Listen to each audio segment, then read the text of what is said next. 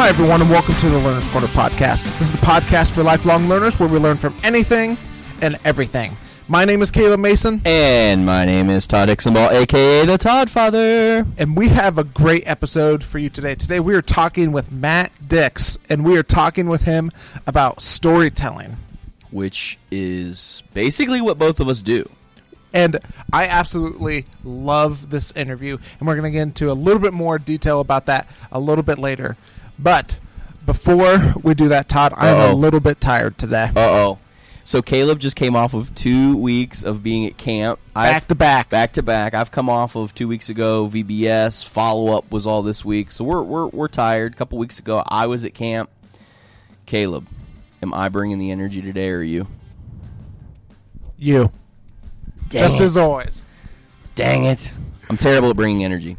But we do have a great resource for this Uh-oh. week. What's our resource of the week, Caleb? This resource of the week is a podcast episode that I listened to a few weeks ago Go figure. from Carey Nieuwhof, Go figure. where he interviewed Danielle Strickland. Oh, that. Oh gosh. Yeah. Now, some of you you may be familiar with Danielle. She is one of the best communicators. She's that- phenomenal. Specifically whenever it comes to telling stories. And so we just Yep. I just figured we'd keep on theme today. And if you want to learn how to tell better stories, Yep. listen to Danielle. Listen to her podcast. She got a podcast out um, that that she does. So that'd be a phenomenal What's your podcast? thing to listen to. Uh, I forget what it's called. I don't know. I don't have We'll a link to it in I'll the tell you show about it later. So Yeah. to learn about better stories, listen to Danielle's episode with Carey Nieuwhof. Also, Uh-oh. listen to this week's episode with Matt Dicks. One of my favorite things about this and about his book, Storyworthy, as well, is that he gets super specific into the minutia of telling stories. To where a lot of people are just kind of general whenever it comes to, to telling stories. He gives some really practical tips on how to tell better stories. And I, I mean, whenever I read it, so I pretty much on a weekly basis, um, I'm in elementary school um, pastor person, so I tell stories every weekend.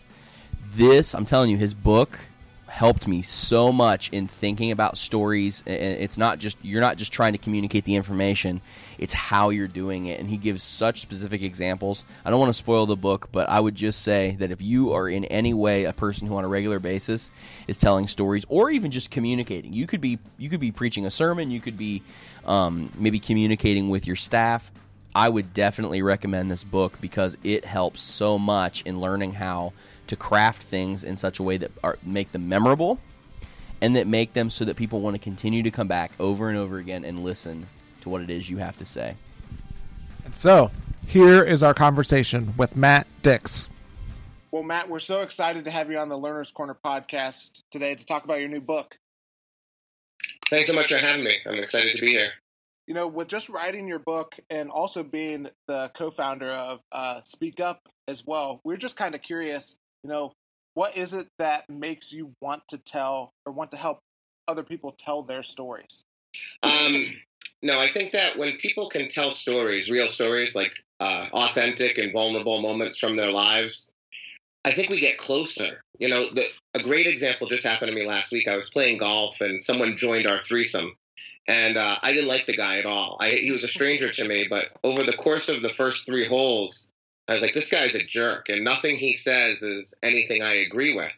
And then on the fourth hole, while we were waiting to tee off, he told me this like really oddly tender story about his cat and how it had had surgery recently and he was like kind of crying in the waiting room. And I have two cats and I love my cats. And just in that moment, it changed for me. Now, I didn't agree with him in any way. I still thought he was wrong in many, many ways, but I didn't hate him anymore. He became a guy who I liked but disagreed with rather than a guy who I hated and disagreed with. I think that's the power of story. It just brings us together in a way and sort of strips out some of the some of the ugliness that I think exists in the world today and can and can get us to communicate more effectively. Yeah, it's amazing once, like you were saying, once you hear someone's story, it radically changes things. You know, Yeah, just your interactions with them and everything. exactly. I tend to think I'm a fundamentally unlikable person who tells a good story. And it really, my, if my wife was here, she would say that's not entirely true, but there is truth in what he says. Uh, but the stories are what get, gets me through life. It's what lets me play golf. I, I'm the worst golfer on the planet. Not only am I bad, but I'm ugly to watch while I play. And yet, I just got a text before this podcast saying, Do you want to play golf today? Because people know when we go look for my ball 100 yards in the woods, you know, I'm going to entertain them, engage them, and connect with them on the way to look for the ball. And I think that's how I get through life and how a lot of people can get through life. You, you talk about stories and how you're, you know, you're a storyteller. What's one of your favorite stories to tell? My favorite stories are about little moments. Uh, i am one of these people who have led a very unusual life. I Twice I've died and had paramedics bring me back to life. I was arrested and tried for a crime I didn't commit. I spent time homeless. And that's sort of the tip of the iceberg of nonsense that has been my life. And so most people expect that those are the stories I'm going to want to tell. But truthfully, the favorite story I have right now was just about two months ago, I dropped my keys leaving the gym and they landed on my foot. And before I could pick them up, a, a woman coming in the gym picked my keys up off my foot and put them in my hands. And it occurred to me, I would never pick up anyone's keys in any circumstances, no matter what. Like I'm a jerk. And I reflected upon all the selfish things I had just done in the last hour and how uh, how I'm really kind of a horrible human being and compared to this angel who did this thing for me and then I just kept walking, not even expecting a thank you. And so those little stories are my favorite stories to tell rather than the time I died and came back to life because I know those stories connect to people so much better. I, we're not going to connect on a going through a windshield and dying on the side of the road life. You know, most people haven't experienced that. But I think we've all experienced moments where we realize I'm a selfish human being, or I'm not as good as I should be, or I'm not as good as I could be. And so I love those stories the best, the tiny little moments in our lives that I can turn into a story. Why do you think it is that we gravitate towards wanting to tell the big stories? Because I even just think of, you know, my own life and my own communication um, I feel like there is this tendency or like this pull to want to tell this big, amazing story um, over like the little, small, mundane things that happen every single day. Why do you think that is? I think part of it is the movies. Like, we don't go to the movies to see little moments. We go to see dinosaurs and space battles and things like that. But what we don't notice when we're watching movies, really good movies, is that movies contain tiny moments within the larger moment. You know, one of my favorite examples is the first Indiana Jones movie, Raiders of the Lost Ark. If you think about the movie, it seems like a movie about whips and snakes and, you know, Nazis. But really, if you examine the movie closely, it's really a story about a man who doesn't have faith in God at the beginning of the movie. He's a he's a scientist, and when the government comes to him and says, "What's the Ark of the Covenant?" he dismisses it religiously and just identifies it as an artifact he would like to find. And at the end of the movie, as they're about to open it, he tells the girl he loves, close your eyes. And he closes his eyes, even though he spent his whole life wanting to see what's inside it. At the moment of truth, he closes his eyes because suddenly he believes that there's religious power in this artifact, and all the Nazis' faces melt in that bad CGI moment. but that's what the story's really about, and that's why I think we leave that movie and think that's a good movie. We can't really identify on a conscious level why we love it so much, but I think movies hide little moments in big moments, but we only see the big moments and think that we need sensationalism to hold someone's attention. When what we really just need to do is to learn how to tell an effective story about something as simple as dropping your keys on your shoe and having a woman pick them up. Hmm. I guess I, as I'm listening to you say that, I'm, I'm, thinking about my own communication style as I teach and, and do different things and and all that. How is it that we can begin to to kind of bake that in um, what you were just talking about, where where you're telling these more simple concepts within the the construct of a larger theme? Well, I think there's two things we have to do. The first is we have to recognize them. Because I think things like keys falling on your shoe and a woman picking them up for you is something that happens to people every day, but they don't notice it. Or if they do notice it, they let it pass by. You know, they might have a moment of exceptional gratitude, like, wow, that woman did that thing for me. I don't think I would have done that. And then they move on with their life and they're in the grocery store and they're at home dealing with their kids and they're you know they're doing their work and they don't take a moment to reflect upon the fact that that was a moment of meaning and even if they realize it was a moment moment of meaning they don't record it in any way they don't like sort of cement it in their brains and think about turning it into something that someone would want to hear. So I think seeing those moments and then finding a way to like hold on to them is critical to being able to then turn those moments into stories. And then just the idea of self reflection, moving through your life and be thinking about how you're interacting with people, how you're changing in fundamental ways. It's a thing that I've really um, trained myself to do so that every day I'm looking at my life through the storytelling lens and asking myself, my daughter just said something beautiful to me. Is that something someone else might want to hear? How did that change me? How does that change the way I look at the world? Questions I'm constantly asking myself.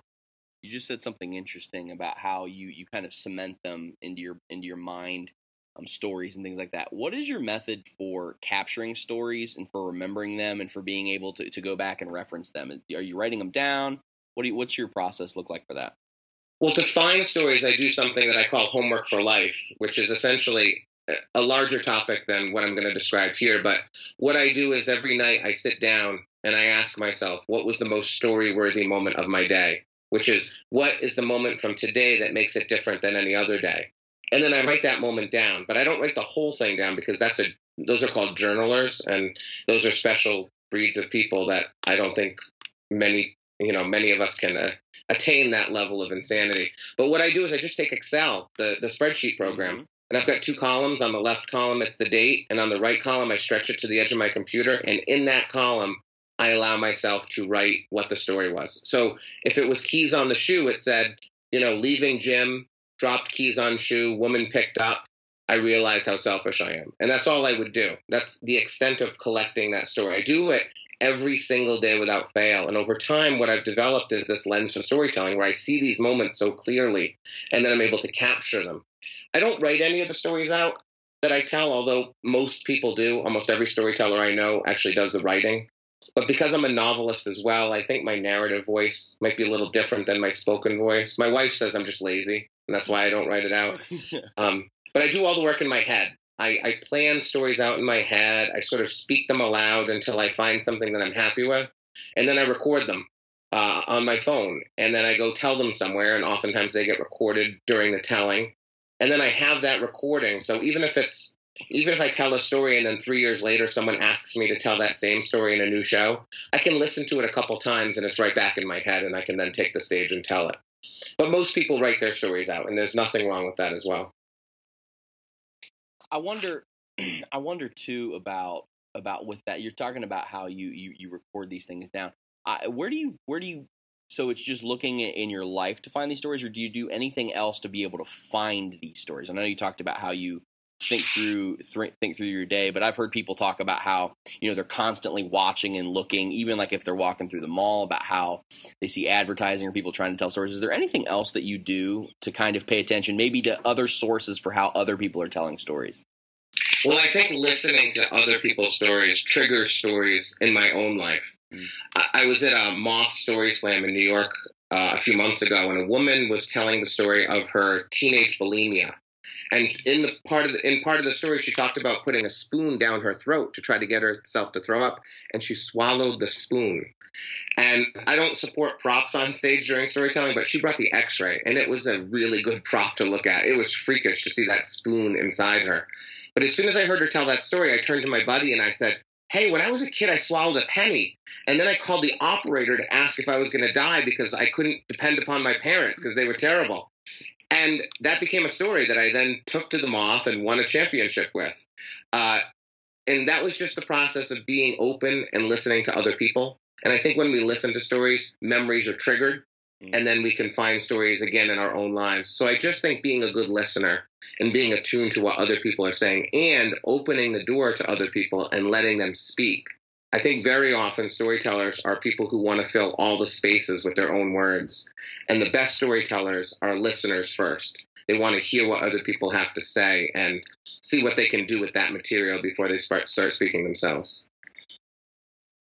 Matt, whenever it comes to society, whether it's sports or culture or whatever it might be, or movies, what do you think is one of the most intriguing stories that is happening right now? uh, well, I think for me, the most intriguing story is the division that's taking place really in our country right now and how we're not really listening to each other. I think that sadly, it's really become a winner take all. It sort of doesn't matter what the story is. My team has to win. Mm. And I'm only going to craft a narrative that allows my team to win rather than listen to the other side. I work with politicians now, uh, teaching them to tell stories. And the goal with all the politicians I work with is to find a story that will reach across the aisle, whatever aisle you happen to be on, a story that will communicate with the other side. Because just like the guy on the golf course with the cat, I think if we can just be honest and authentic and accept the fact that we're not always correct and speaking highly of ourselves is really not the best form of communication in the world and being open to discussing our foibles and our flaws and our mistakes I don't think a lot of that is happening today. And so it breaks my heart really when I watch what's going on uh, politically in the world and how we're so divisive instead of looking for ways to agree. I think Reagan said once that if he could get 60% of what he was looking for, he considered that a win. And, you know, I wasn't an enormous fan of Ronald Reagan, but every day I become more of a fan of Ronald Reagan because that was just the time when we were willing to accept 60% of something as a victory and to allow other people to have you know a small victory as well. And i just don't see that happening today. And i think it's because we're not communicating effectively. We're not allowing ourselves to listen to each other. Mm-hmm.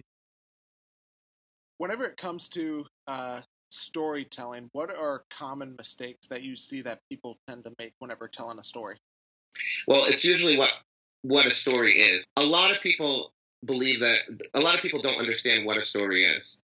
Uh, they often think that a story is a series of things that happen to me over the course of time. So, you know, you might come home and someone says, How was your day? And my wife might say that to me. And a lesser storyteller would just list the events of the day. Really, what a story is, is a moment in our lives. It's a moment of realization or transformation. It's the moment a woman picks the keys up off your shoe and you think, oh my gosh, I'm a selfish person. Like I've done terrible things compared to what she just did. Or it's the moment a guy tells you about his cat on the golf course and you realize, I guess I don't hate this guy so much after all. I just disagree with him, right? Those are moments of realization and transformation. It's not a litany of events that people often list. The classic example is someone says, Let me tell you about my vacation. It turns out no one's ever wanted to hear the next sentence of that story. In the history of the world, like no one cares what you did in Bermuda, unless while you were in Bermuda, you had always wanted to be a marine biologist and you went swimming with the dolphins and you realized you hated dolphins and the dreams of being a marine biologist are over because you think they're disgusting creatures. Like that's interesting. That would be a compelling story.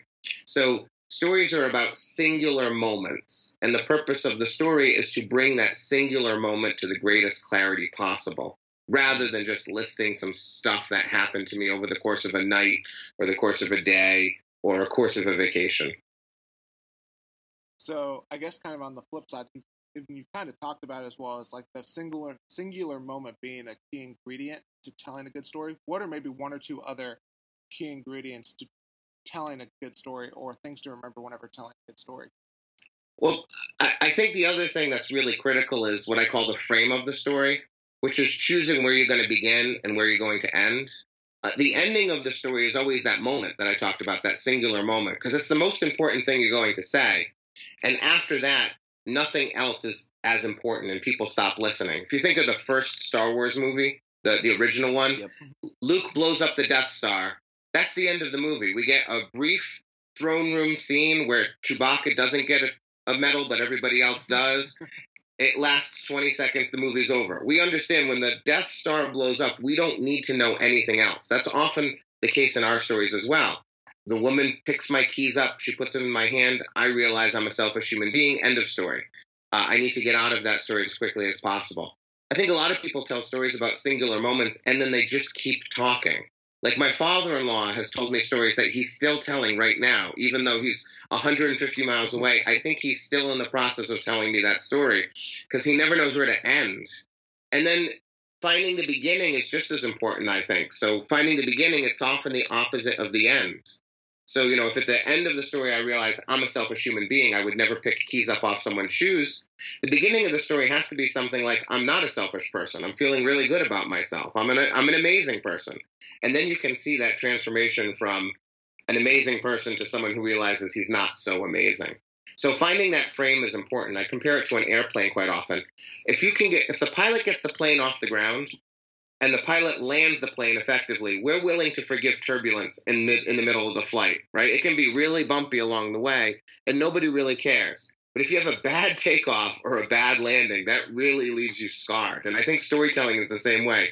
Find the right place to take it off, find the right place to land it. In the middle, if you're a little bumpy, that's going to be fine.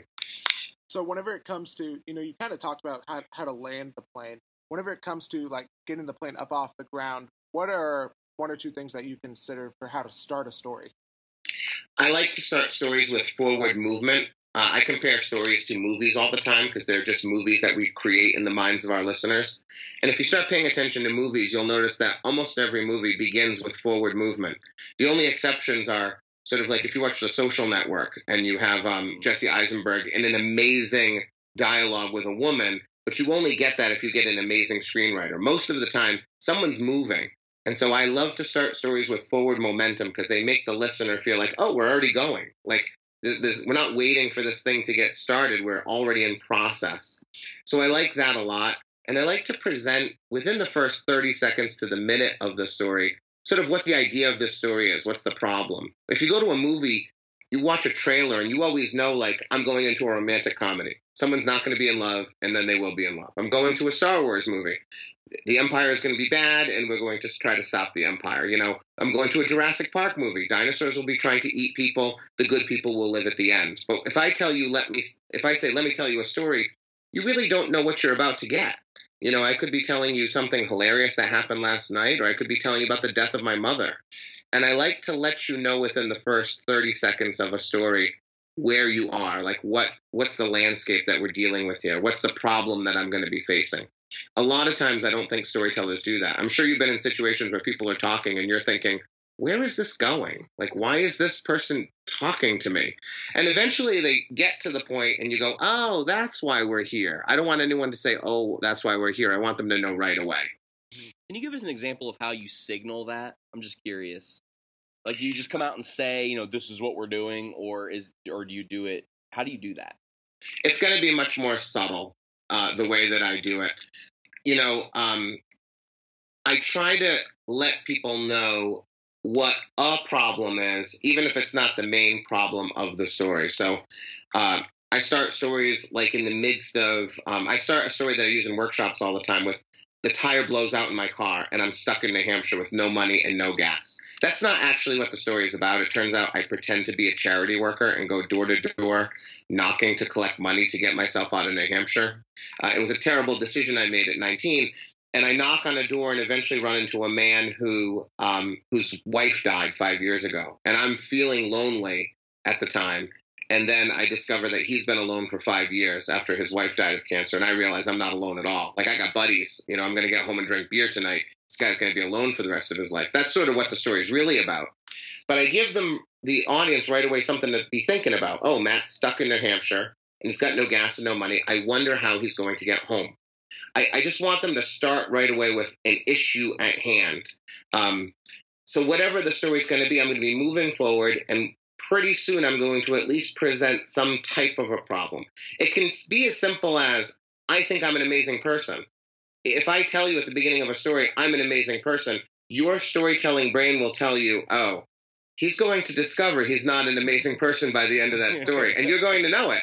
Uh, and that's good enough. That's all you really have to say at the beginning of a story is either prop yourself up in some way or present the, the obstacle in some way so that people understand where we're going, what the landscape of that story is.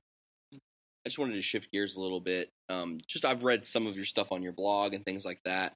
You write a lot, and there's tons and tons and tons of content, different, all sorts of different different things that you you you've written about and are probably writing about. How do you decide what content you want to put out? uh, I'm very indiscriminate about the content that I put out. Uh, my friend says that I live out loud. and that is sort of true. Uh, any moment that comes into my head usually ends up on a page or out of my mouth. And occasionally that's gotten me into trouble, to be honest with you. But I've always felt that way. You know, when I was young, I used to hang around with really good looking guys. And so if I wanted to get a girl, I knew I was never going to be as good looking as Lenny Smith. Like he was just a beautiful man. But what I did discover is if I stood next to girls long enough and told stories about myself and my failings, like the stupid things I'd done within the last 24 hours, it made girls laugh. And if I could get them to laugh enough, they would stop looking at Lenny and start looking at me. And so somewhere along the way, I sort of just became enamored with the idea that I'm going to share everything. I'm going to let everybody know what's out there in my brain and in my life and I will let it stand as is. So I basically if it strikes my heart or it strikes my mind, it's going to either strike the page or come out of my mouth in some way. I don't know if this is always the best way to live to be completely honest. And my wife is not always sure if it's the best way to live either. Uh, I think that discretion is usually better than um, the indiscretion that I use in my life. But I've just always been one of those people that puts everything out there. So I'm assuming that you made your wife laugh a lot then. Yeah, actually, someone asked my wife uh, just recently. They said, "Why did you first fall in love with Matt?" And I didn't know the answer. I figured she was going to say, "I took one look at him, and that was it." But no, she said, "No, it's never been the way you looked." Um, it, yeah, it was great to hear. Uh, but it was storytelling. She told me we went to dinner as friends one night. We went to Chili's, which is not a great place to take a first date, but we were just friends. And um, she asked me some questions, and I told her stories. And she said, listening to the stories, I realized you were different than anyone I'd ever met and I realized I liked listening to you. I wanted to hear more. And she said that was kind of the night I knew we were going to end up together. That's crazy. Yeah, isn't it? Storytelling got me my wife. I'm taking notes over here. That's all. uh, storytelling for dating is a big thing right now. I teach workshops all the time for storytelling, and people come for every possible reason you could imagine. And one of the reasons they come is it's always guys and it's because they can get a first date, but whatever they say on the first date is so horrible that they can't get the second date. And so I teach them to tell effective stories that can get someone to want to spend more time with them. This is brilliant. I got my notepad out. I'm listening. okay. So, whenever it comes, or I'm just curious, have you found, is there a difference between teaching in you know more like a classroom setting and then telling a story? And if so what is that difference? Sure. I mean i've been teaching elementary school for 20 years. I tell a lot of stories in class but if i'm actually trying to teach something or if i'm teaching storytelling to adults mm-hmm. there's actually a lesson involved. I want there to be a specific intellectual takeaway. You need to learn how to divide you need to learn how to start a story these kinds of things when i'm telling a story there's no there's no lesson that I'm being explicit about.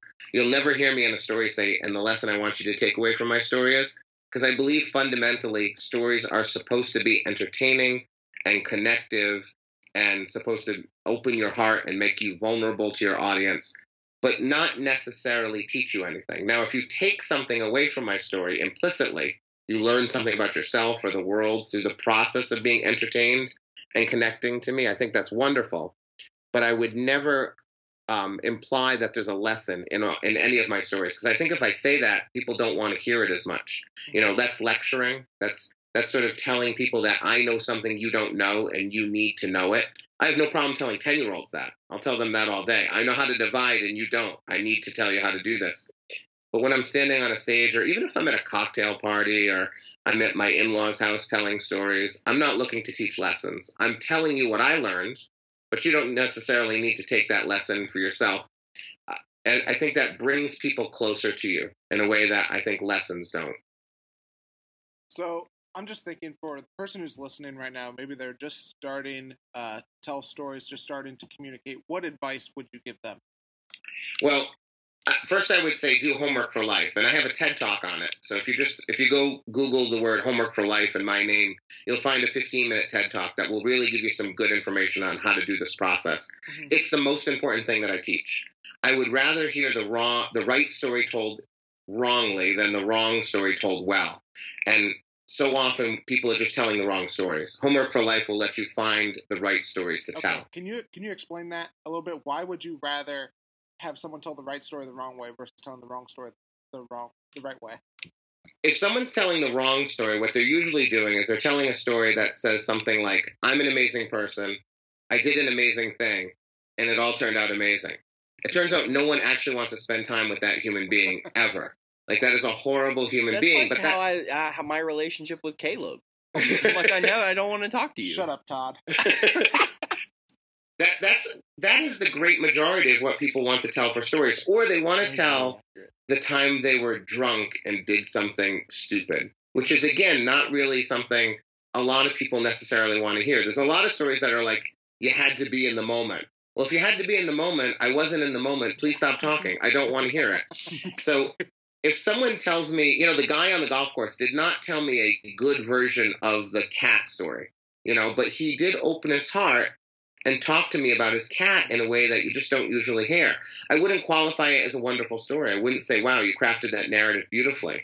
But he chose the right thing to say. He decided to open his heart about a, a thing that most people would not, and he made himself vulnerable. So I would just rather hear that story than that guy tell me how he landed the big business deal. You know, he he closed the you know he closed that deal on Friday for his firm. That's what people. That's what these guys on dates who come to me. I ask them sort of, what did you tell the girl on the last date? And he'll say like, I won the case. You know, I, I, I crushed that corporation in, in the trial and I, I won $12 million for our company. That, that's not entertaining. That's called bragging. Like at best, it's bragging. um, you know, I talked to a guy recently in my workshop. He told me, I said, what was the story you told the lady? Because he didn't get a second date. He told me something like that. He had closed the deal on Friday. And I said, what was the most embarrassing moment that you had happen over the last two weeks? And he told me, he said, well, I went to the bathroom at work and somehow like I got distracted while I was peeing at the urinal and I kind of peed all over myself. Like before I knew it, I had peed on my own pants. And he was like up against the dryer, the hand dryer, trying to blow his pants, but people were walking in, so then he had to pretend to be drying his hands and then the pants. And he couldn't get them dry, so he took his suit coat off and he tied it around his waist. He went to his office, he closed the door, he skipped lunch. His room, like his office, smelled like pee for the rest of the day.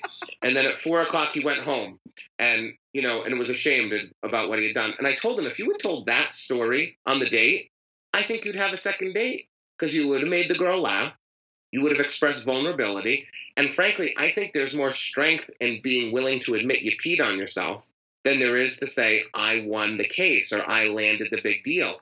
Anyone can brag about themselves. It takes a truly strong person to say, I was in a men's room and I accidentally peed on myself. That is strength that I think people are attracted to. So so we tell those stories rather than the stories about our successes.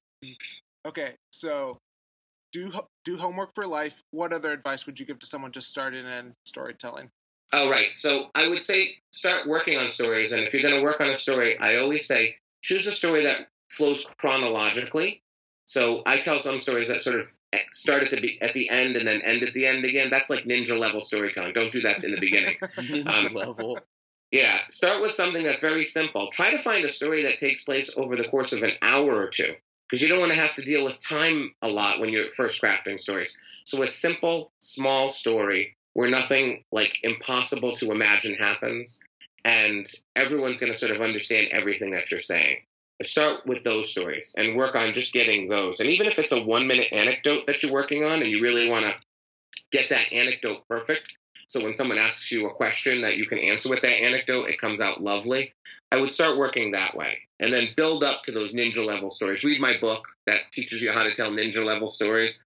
But start simple. Start as simple as possible. Start with a key on the shoe story, which takes place over the course of five minutes of my life, which I tell over the course of five minutes on stage.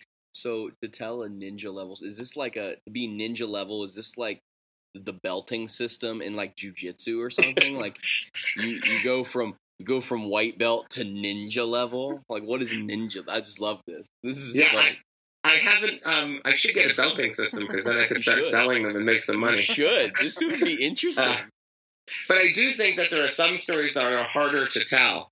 You know, if you're telling a story that takes place over the course of 20 years, that's a hard story to tell. Now, I have those stories. We do have those stories in our lives where, you know, over the course of 20 years, I want to share something that happened. But that's a hard story to tell. Also, any story that doesn't start at the beginning, you know, if it doesn't start like you know at 12 o'clock I was here and at 1 o'clock I was here. If you're starting somewhere in the middle of the story and doing some time jumping, all of that's going to be really tricky for people too. And the more people you have in a story, the more complicated it's going to be. So if you couldn't find a story that is like you and one other person and you did some stuff that ended in a moment of real meaning, that's the story to start with. Um, the ninja level ones, you know, save them for after you've sort of mastered that simple story. Well, Matt, we're getting ready to wrap up, and as we do, we always have a couple of questions that we love to ask people. And the first one is, what's one thing that you've started doing recently that's helping you out a lot?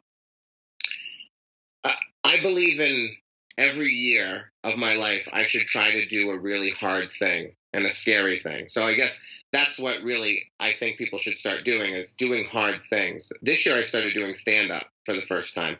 I tell funny stories all the time but the obligation to be funny has never been something that's been on me. I can tell a funny story, but if nobody laughs, I'm still telling a story, and I'm still going to end in a heartfelt moment. So, for the first time in my life, I've gone on stages with the express purpose of being funny, and it's awful. Um, it's scary and it's hard, and even when I'm really funny, I don't enjoy it as much because when I tell a story, that story oftentimes lodges itself in people's hearts. They can retell the story the next day and they could retell the story a month from now. But if you go to a stand up show, oftentimes you think like that guy's really funny, but a month from now you can't really remember a single thing he said. You just remember he was funny. And I don't like that.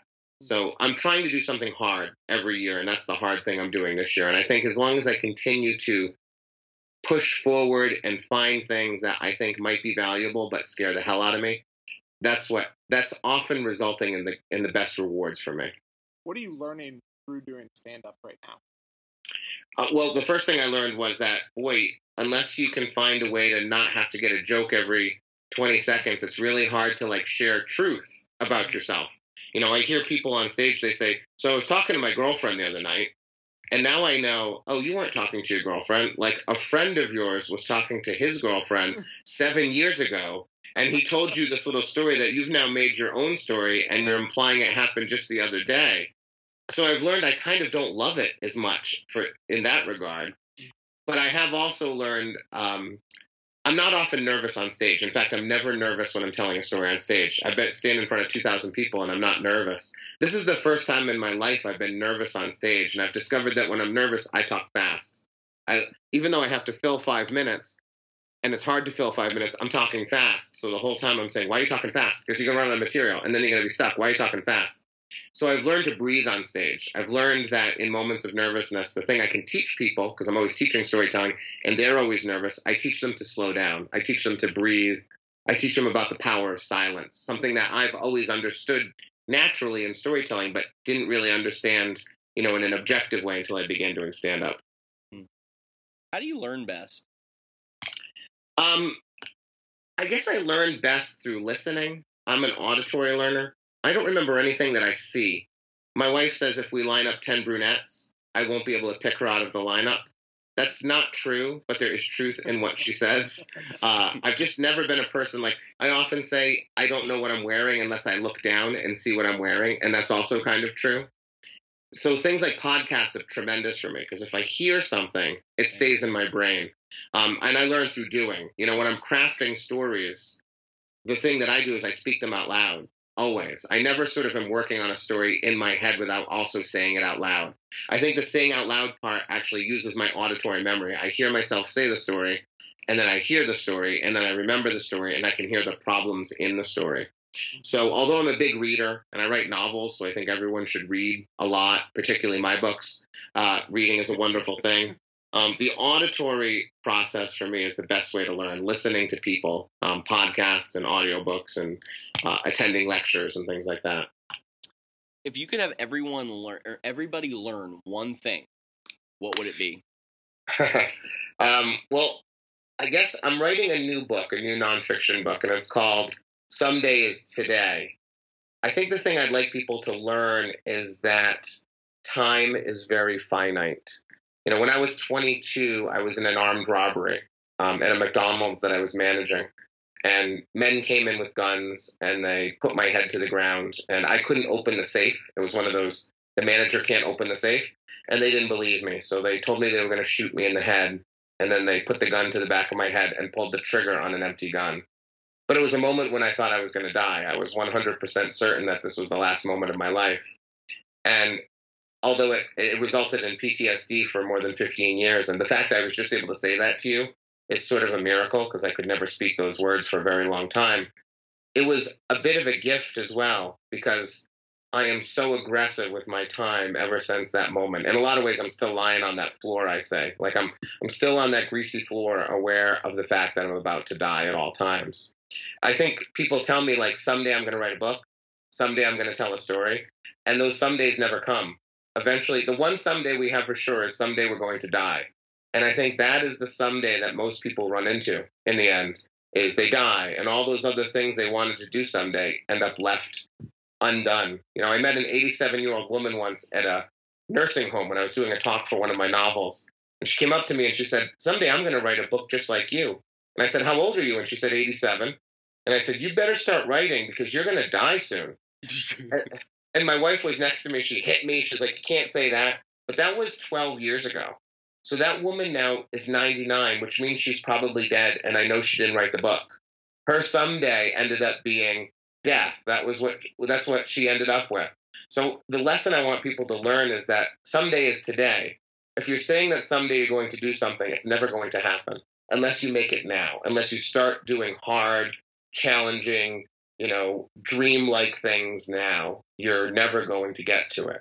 Uh, all you have to do is go online and research what hospice workers talk about in people's final moments. They ask their pe- they ask these people who are dying, "What are your greatest regrets?" And they're all the same. They're all, I didn't spend enough time with my family. I didn't chase my dreams. I settled too quickly. I didn't travel enough. Uh, people die all the time with these regrets, and I just don't want anyone to do that. So, but the lesson is someday is today. Like, get started now. If you don't, it's fine. You're just a terrible human being who, and you're letting yourself down. You're letting the world down. Um, if you're comfortable with being a terrible human being who will die with regret someday, that's fine. But if you're not, I think you should start taking action right away. Mm-hmm. Well, Matt, thanks so much for joining us on the podcast today. If people want to continue to learn from you, if they want to pick up your book, Storyworthy, where's the best place for them to do that? They can pick up the book anywhere books are sold, Amazon or any of the bookstores. Um, they can find me at MatthewDicks.com. I've got my blog there that you talked about, so you can see what I'm writing every day. And my wife and I just launched a podcast on storytelling. We've been producing shows in here in Connecticut for the last five years and recording those stories. So now each week we air one of those stories and we provide lessons after the story, talking about what the storyteller did well and what could be improved upon in the story. So it's entertaining with some instruction at the end. And that podcast is Speak Up Storytelling. Awesome. I'm gonna have, I'm gonna have to check that out. Cool. Well, thanks so much for joining us today, Matt. Thank you. I really appreciate it, guys. It's been a lot of fun. So Todd, really great conversation. Lots of Yeah, practical stuff. What's one thing that you're going to take from our conversation and apply it to your storytelling abilities? So Matt and I are going to create a patent for a belting system for storytellers. That was one of my takeaways. Um, white belt through ninja level. Okay, maybe that's not my takeaway. Um, my real takeaway is that I think I think that I think of stories in a very different way than he does. In that I've always thought of them as I'm trying to tell a story. In the story, it it tells it, it kind of gives the point, and I want to make sure and and kind of say what that point is. Like I do that every weekend with children. You know, I'm telling them what the bottom line is in the story that I tell. He really in that conversation. I, I don't know. I might start shying away from doing that um, as much as explicitly I think as I do now.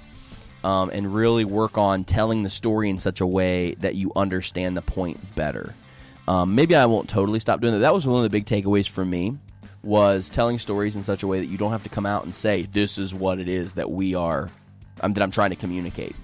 Another thing that I took away um, from from that conversation is I don't know if it was something he said, but it was something that that I took out of it, which is listening, the power of listening, um, which we've talked about that I think before on this show, but It's a major theme of It- this show. it's it yeah, and it's it's fascinating to hear you know how to construct something so that a person will hear it a certain way. It just was very interesting. I learned a lot from that. what was. Do you have a takeaway?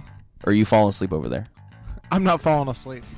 Um, I mean, one of the things that just really stood out to me is, as you were saying with that first takeaway of yours, and I feel like we do that with each other, and I feel like we try to do that a lot with the people, and even just on this podcast. Of here's what I'm learning, and if Mhm. it helps you, great. But here's what I'm learning right now.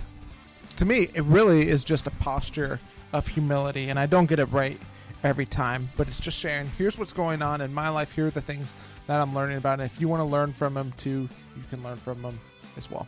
I like that. Now we have a great episode for you next week. We are talking with Stu Heinecke, and Stu wrote a book called "How to Get a Meeting with Anyone."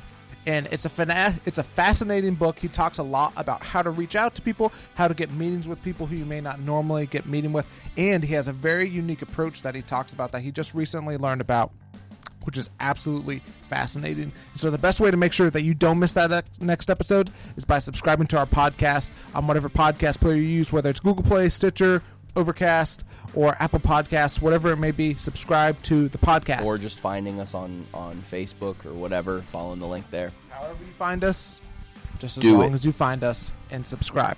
Also, let us know what you're learning about right now. Leave us a rating, write a review, write in there, hey, here's my favorite episode, here are the topics that I like to learn about. Some of you may think that it takes a long time. It literally can take less than 60 seconds on Apple Podcasts. And so it's the best way that you can help us to help us spread some of these types of conversations that we have and all the things that we're learning about as well. And we would appreciate it a ton. Thank you so much for listening to today's podcast. My name is Caleb Mason. And my name is Todd And until next time, keep learning and keep growing. Deuces, y'all.